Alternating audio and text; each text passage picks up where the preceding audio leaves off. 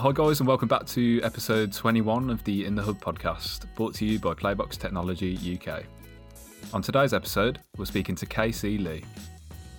To say that KC is an expert in all things broadcasting and systems integration would be an understatement.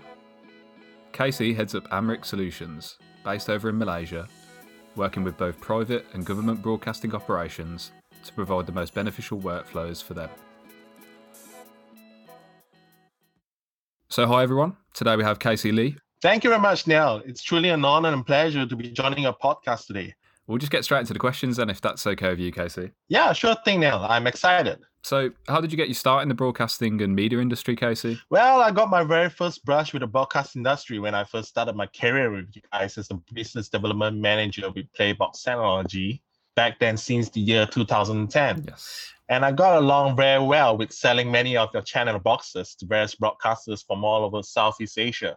After a while, I was confident enough to branch out on my very own after learning all the bolts and nuts of broadcasting and form my very own system integration company instead, known as Amric Solutions since 2013. Awesome. Sounds good, Casey. So, was broadcasting something that you were always interested in from the very start? Well, initially, I was having quite a hard time trying to figure out whether I'm in the right industry. yeah, yeah, I get it. I get but uh, once I got the hang out of it, it's actually a pretty exciting world out there too for podcasting with technologies that never stop evolving. It never fails to excite me all the time being a technologically inclined person.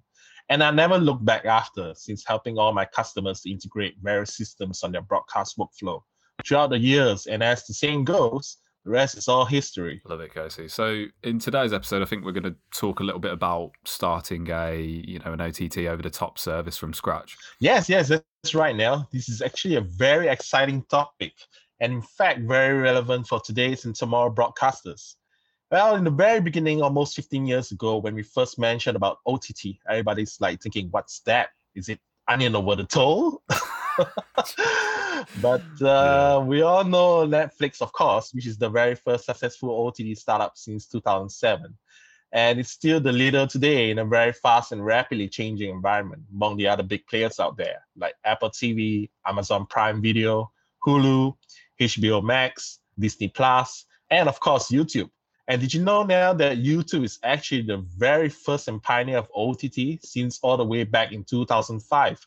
two years actually before Netflix decides to branch out from its traditional brick and mortar business of selling and renting out DVDs. Yeah, I was yeah, that's uh, it's an interesting point actually because you don't often think of YouTube as being the, the, the first pioneer of OTT. So you, your mind always jumps straight to Netflix or uh, or Amazon Prime that have really brought it into the uh, the mainstream space. So yeah, to be fair, I didn't actually realize that. Yes, actually, many people didn't realize that as, as, well. Anyway, we are not going to talk about the OTT brands out there, but instead we will be focusing today on how to start an OTT business from the very beginning, like literally from scratch, and how to stay ahead in the game.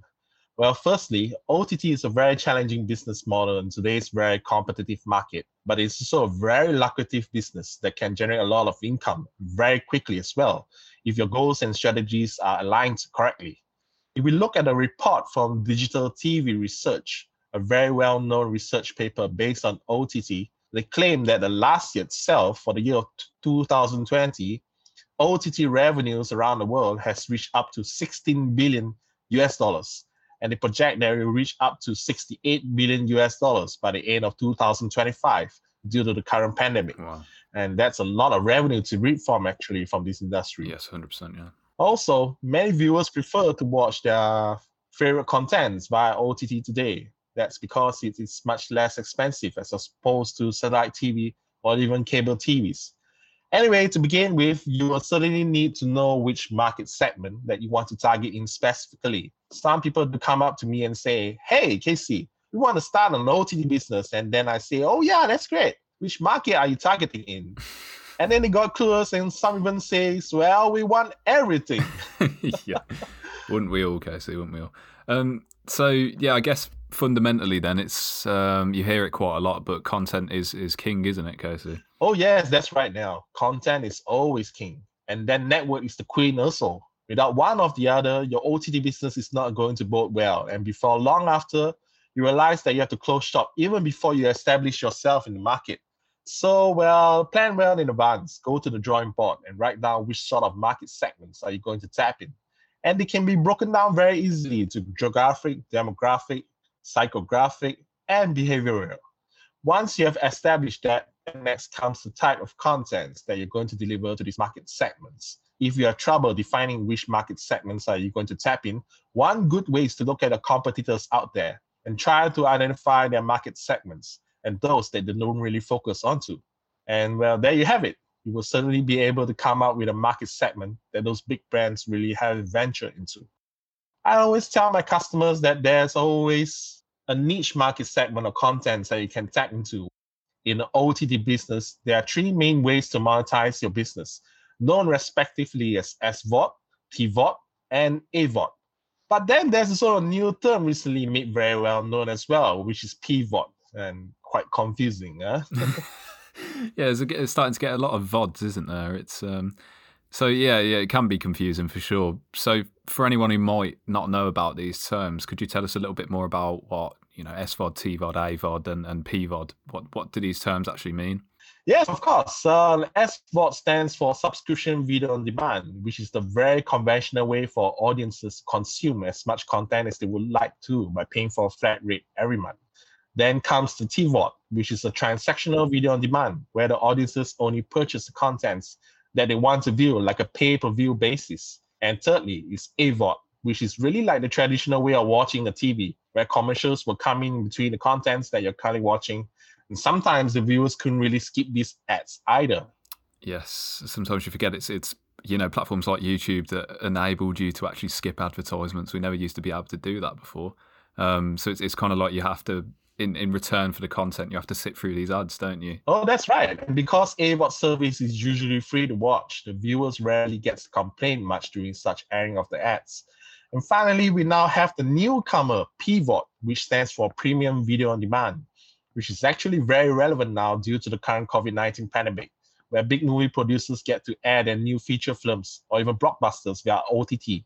And the viewers themselves get to skip going to the cinemas altogether by watching from the very comfort of their own sofas.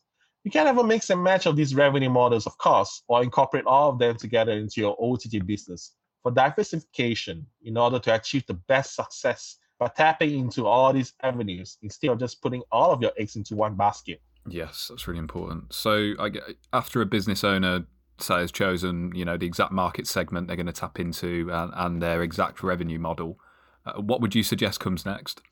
Well, next comes the very exciting part where we will drill down further into the technological aspects of this OTT business by firstly, and most importantly, obtaining a reliable CMS, or better known as content management system to drive your OTT service. There are so many OTT vendors out there to choose from, from the big shots to the smaller unknown ones. However, they all share the same characteristics as how your content gets managed and finally delivered to your audiences. A good way before choosing which OTT platform works best for you is to test them out or have these OTT vendors provide a proof of concept to you before you actually go out there and buy one or even sign up a contract with them.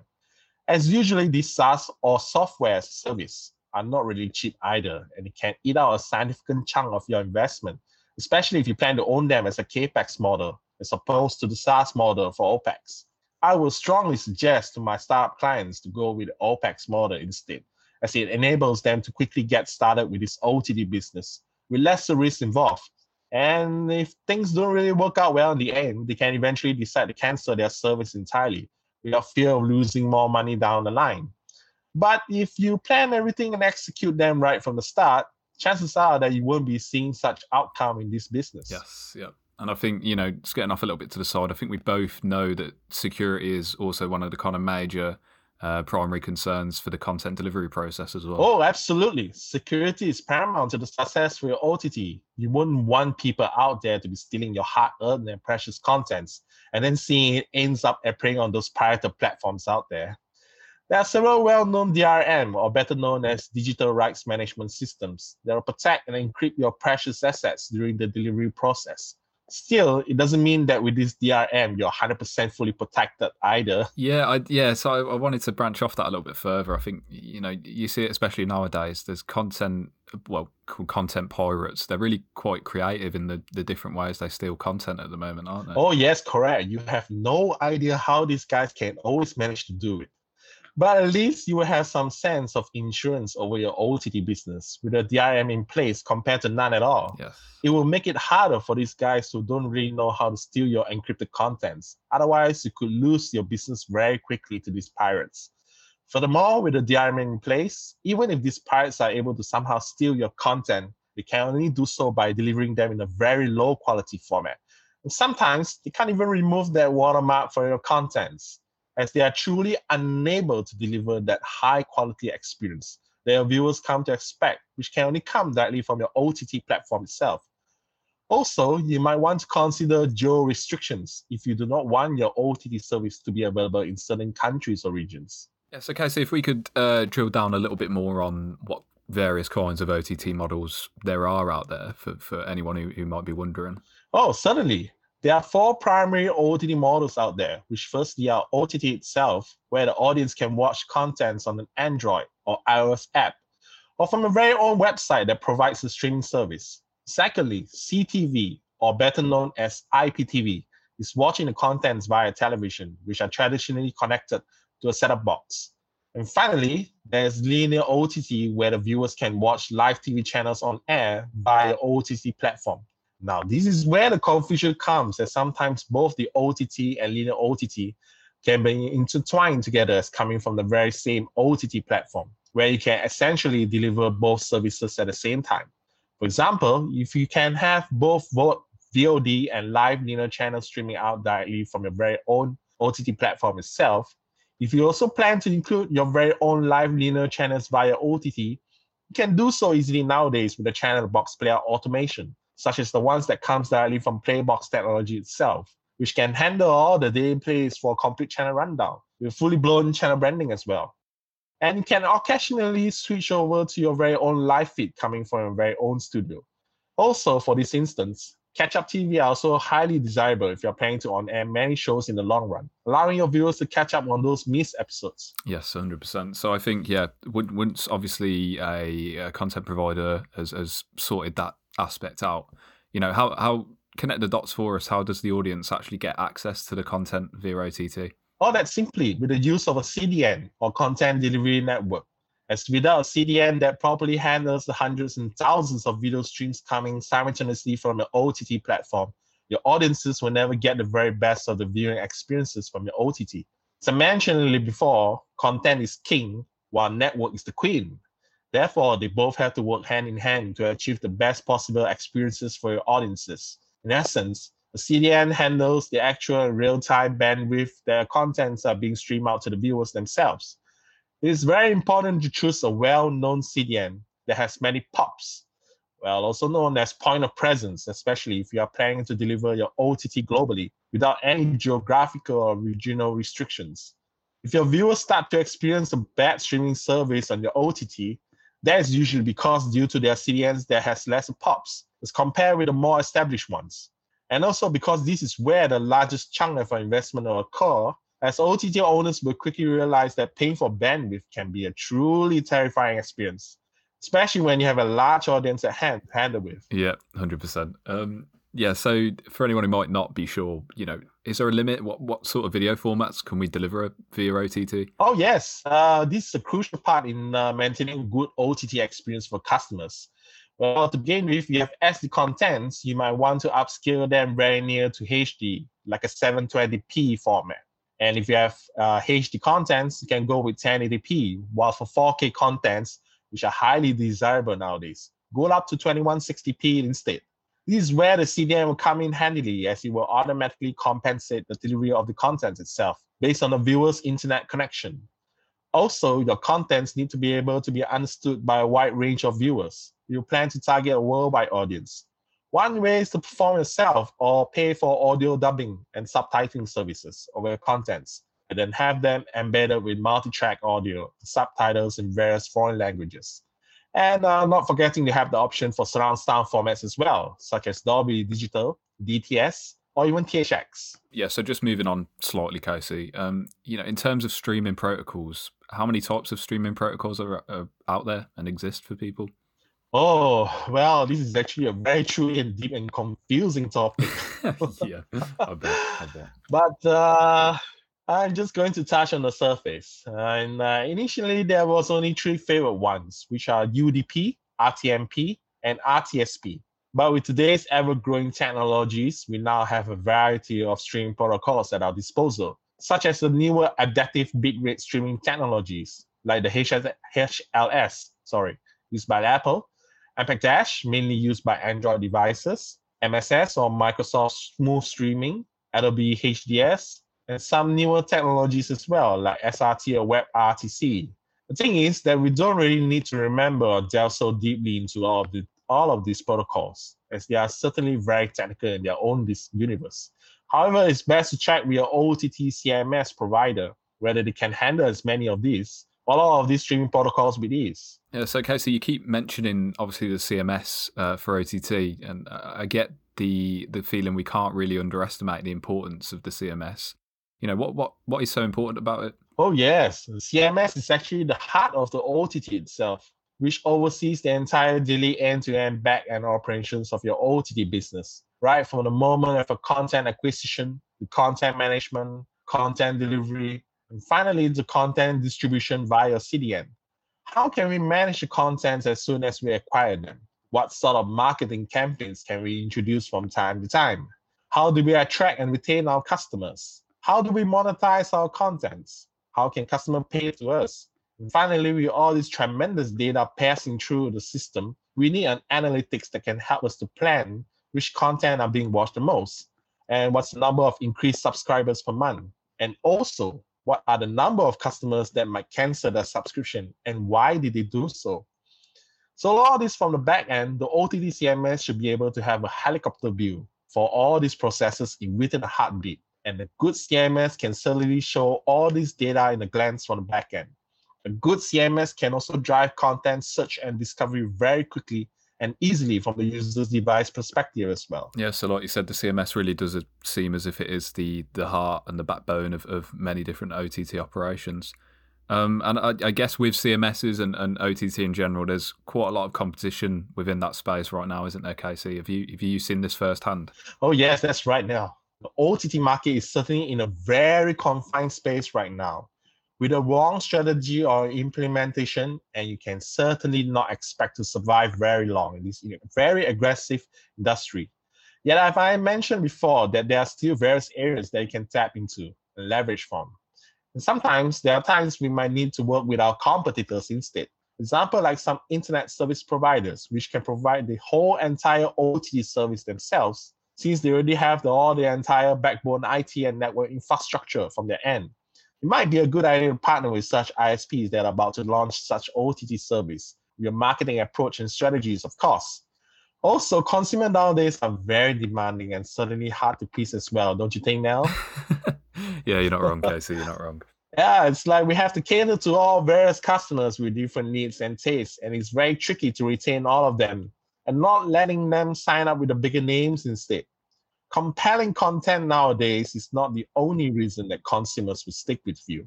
You need to sustain the business with good marketing strategies as well that keeps them coming back to you for more. So almost like, you know, sign up now and you can get all you can eat content free for life. oh yes, and that will certainly be a headache for the business owners. yes, I wish. I wish. Yet I have heard of OTT platforms that just keep streaming out free content for a few months or more due to the lack of subscribers signing up on their platform. Again, we really can't blame these consumers themselves, as some even subscribe to multiple OTT providers at once so that they can access the contents that they truly desire the most from one platform to the other.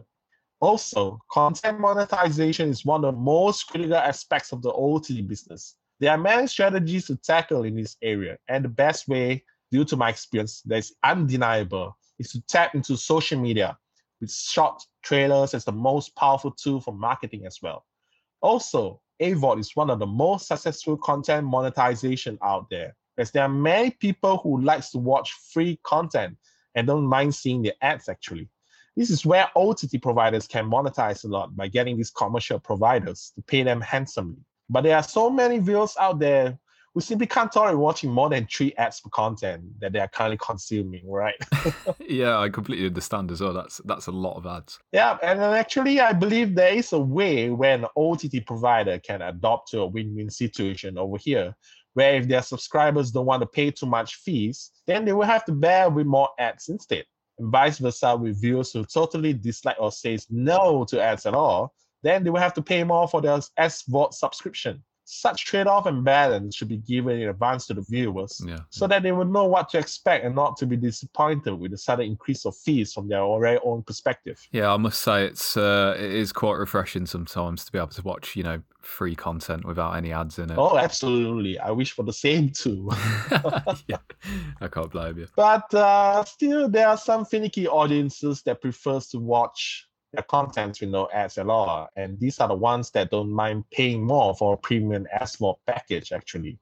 In my experience of working with so many OTT projects out there, business owners who implement both AVOD and SVOD models are the ones that reaps the most income out there. Yeah, so, you know, could you tell us a little bit more about what sort of features an audience would always want from their OTT viewing experience? Are there any features that crop up in every OTT platform that, that need to be there? Sure. The user experience is also very critical here in this business, not forgetting. A solid video player or an OTT app should include all the usual features, such as their favorite shows and channels popping up all the time based on their movie preference or show preference. And sometimes they will be like to be able to download them as well so that they can watch them offline. I think we can all agree that social media sharing options are important as well, so that when the viewer finishes the content and shout out loud on their own social media and say, "Hey guys, this is a good movie channel over here, and you guys should come and watch it too." Hmm, yeah, yeah. And well, this will certainly be a very good magnet to attract more customers quickly over to your OTT platform. In addition to that, the viewers themselves must be able to have the flexibility to upgrade or downgrade their subscription based on the budget. This strategy will certainly increase the customer retention for a long period of time. And also, EPG or electronic program guide is certainly a must if you plan to stream live linear channels via OTT platform. Yeah. So, what, what about the actual streaming experience? So, you know, taking into account latency and, and buffering and things like that. You know, isn't that the most important surface level feature for users? Oh yes, you're right. Now, suddenly nobody likes to watch a movie or a channel that keeps on buffering. yeah. And uh, Therefore, eh, well, it's essential to choose a compromise between high quality and low bandwidth conditions for low latency situations, which works for both ways for the audience and also for the OTT owners themselves, as they do not want to pay for more bandwidth than they're supposed to via their CDN. The key question here is how can we manage multi-screen simultaneously? In this area, it is best to speak with your content providers and get them to provide you with only a single file format with the highest quality and stick to that format across your content repository instead of having so many different types of file formats that can really impact or degrade your service during the transcoding process. Well, this goes the same if you're planning to pump a live linear channel feed from your station or studio over to your OTT platform. If that's the case, it is paramount indeed to stick with a reliable source of video streaming, such as UDP or SRT, and then let the transcoders from the OTT backend handle all the simultaneous transcoding into the adaptive bitrate streams. The key thing here is to stick with one format only, even though most OTT CMS are very far agnostic, while ensuring that OTT services are able to be viewed as on as many devices as possible. Uniformity equates to low problems in the long run. So, just out of curiosity, Casey, um, and I know you've you've been in this business for such a long time now, and I'm, I'm, sure you've helped a lot of your customers, you know, launch their OTT services. How quickly do you think an OTT service can be deployed? Uh, well, this really depends, and it's very, very subjective. Many of my customers thought, and uh, oh, Casey, isn't it just a white labeling process? We can launch the OTT in a day, right? no, no, no, it's not that simple. and I say definitely no, of course not, as there are so many factors involved. And uh, firstly, you will need to upload the contents from the site to the OTT CMS over the cloud. And this process itself can take days to weeks, depending on the number of hours of contents that you truly possess. Secondly, you will need to integrate as many domestic and international payment gateways as you possibly could in order for customers to be able to pay conveniently. The world would be much simpler if everyone could just pay through PayPal or Stripe, right? I've got to say, I'd definitely be on board with that, Casey. oh, yes, I would love that too. Uh, but usually that's not really the case in here, as some might not even have a credit card to begin with. This is where a local bank transfer can come into play, such as the FPX, which is a well known payment gateway service here in Malaysia. And uh, some might want to pay via Google or Apple Pay too, and so forth. The more payment gateways that you can integrate with your OTT service, the more efficiently you will be able to collect your fees from your subscribers effectively. But you will also incur more delays to launch your OTT service. If you plan to scale up as quickly as possible, your OTT service needs to support multi-currency and multilingual as well, as you certainly do not want to lose customers just because you are not compatible with their payment methods. And uh, then you might need to compare the different rates and packages that different CDN can provide to you at the same time.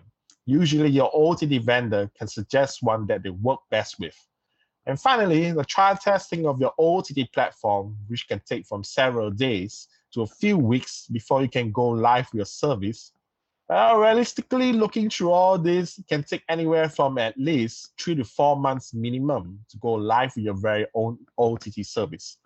And also, you will need to check with your OTT vendor whether can they provide you a disaster recovery approach or business continuity plan as well, in case your OTT service goes down and unexpectedly, and whether can they guarantee something like a 99.97% uptime service throughout the entire SLA contract as well. Casey, in your experience, do you think the OTT owners, well, OTT content owners should manage everything via the cloud or, or from their own premises?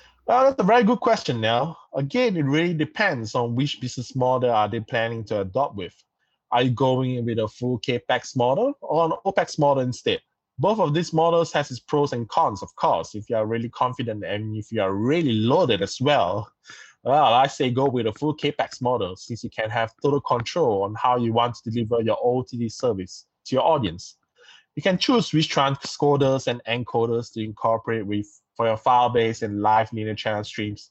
Is also especially useful if you own a TV station or your own studio as well, where you get to determine the size of your video storage and also have effective control over your origin servers with disaster recovery systems in place and covering all angles.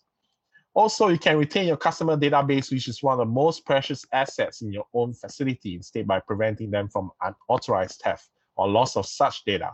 By purchasing the CMS and CRM systems yourself, your only concern will just to pay for CDN in the long run. The same is entirely opposite if you choose to adopt for a full OPEX model instead, which the benefits far outweigh outweighs the CAPEX model such as you don't need to know coding at all or have a large manpower to manage and maintain all these mentioned systems. As technology evolves very quickly and you don't need to keep investing in infrastructure, since this will all be handled by your OTT vendor. You do get direct support from your OTT vendor as well, and almost all the fundamental process are being handled by your OTT vendor, such as the video transcoding, the payment gateways, which are all done over the cloud, leaving you to solely focus on your marketing and content acquisition from time to time. And you can also start up quicker with lesser investment and you can cancel once the contract ends with your OTT vendor. And if you feel like you're hitting a brick wall on the other side. However, if you can adopt a certain mixture of CAPEX and OPEX models together, like a hybrid business model, well, that will certainly be the most ideal way to go with. Yes, and say you you know you as a business you've figured all this out. Uh, you know you've got your your service deployed, your OTT service deployed. What's the next step after that? Oh, customer retention. I always keep telling my customers, customer retention. Yeah, yeah, yeah. always keep your viewers stick with you. And uh, one more, you can even throw in some freebies too from time to time. yeah, yeah, yeah. Well, it's uh, it's also ideal to have an online marketplace running side by side with your OTT service, where you can allow your audience to purchase film memorabilia attached with your company logo on them as well. Yes, I've, I've got fans of, of popular shows and films. They do love merchandise, don't they? Oh, except absolutely, especially those really fancy ones. yeah.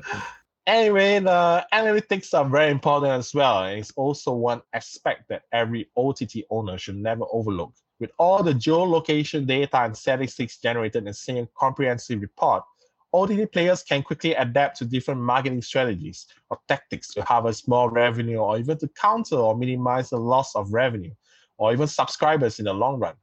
You need to stay ahead in the game from your competitors with such data. You will also need to ensure that your customers can reach out to you quickly and easily via online support, keeping them happy and all sorted out if they encounter any issues along the way. And finally, it's all about doing what's right and keep doing it right. Try not to diverge into unknown areas or territories that are not proven to work at all, as this will only increase the risk of losing your loyal subscribers. And believe me, once you do lose them, it's certainly very hard to get them on board again. And uh, there must be a reason why they stick with you, and that's because you are probably doing the right thing all the while. With a little patience and with the right strategy and tools, you can expect to keep reaping the huge benefits from this business. Also, this is a real proven business model for the past two decades, and it's highly recommended that broadcasters which already have a large repository of contents on their site to explore tap into this business before it's too late when the market segments get smaller and smaller with each passing year. And well, as the old saying goes, it's either now or never. yeah, you're right there, Casey. I think yeah, OTT in itself is a, a really exciting topic, and we we love to chat about it. So, for the audience here would like to know more about OTT solutions, how can they reach out to you guys? Well, they can head over to my website at www.enric.com.my or send us an email through sales at. Awesome. So thank you very much for your time, Casey. It's truly a pleasure to have you on here with us today and, and thank you for lending us your knowledge on the topic. It's been great. Thank you very much, Nell. Same goes to you and I uh, hope you have a good week ahead. You too, Casey.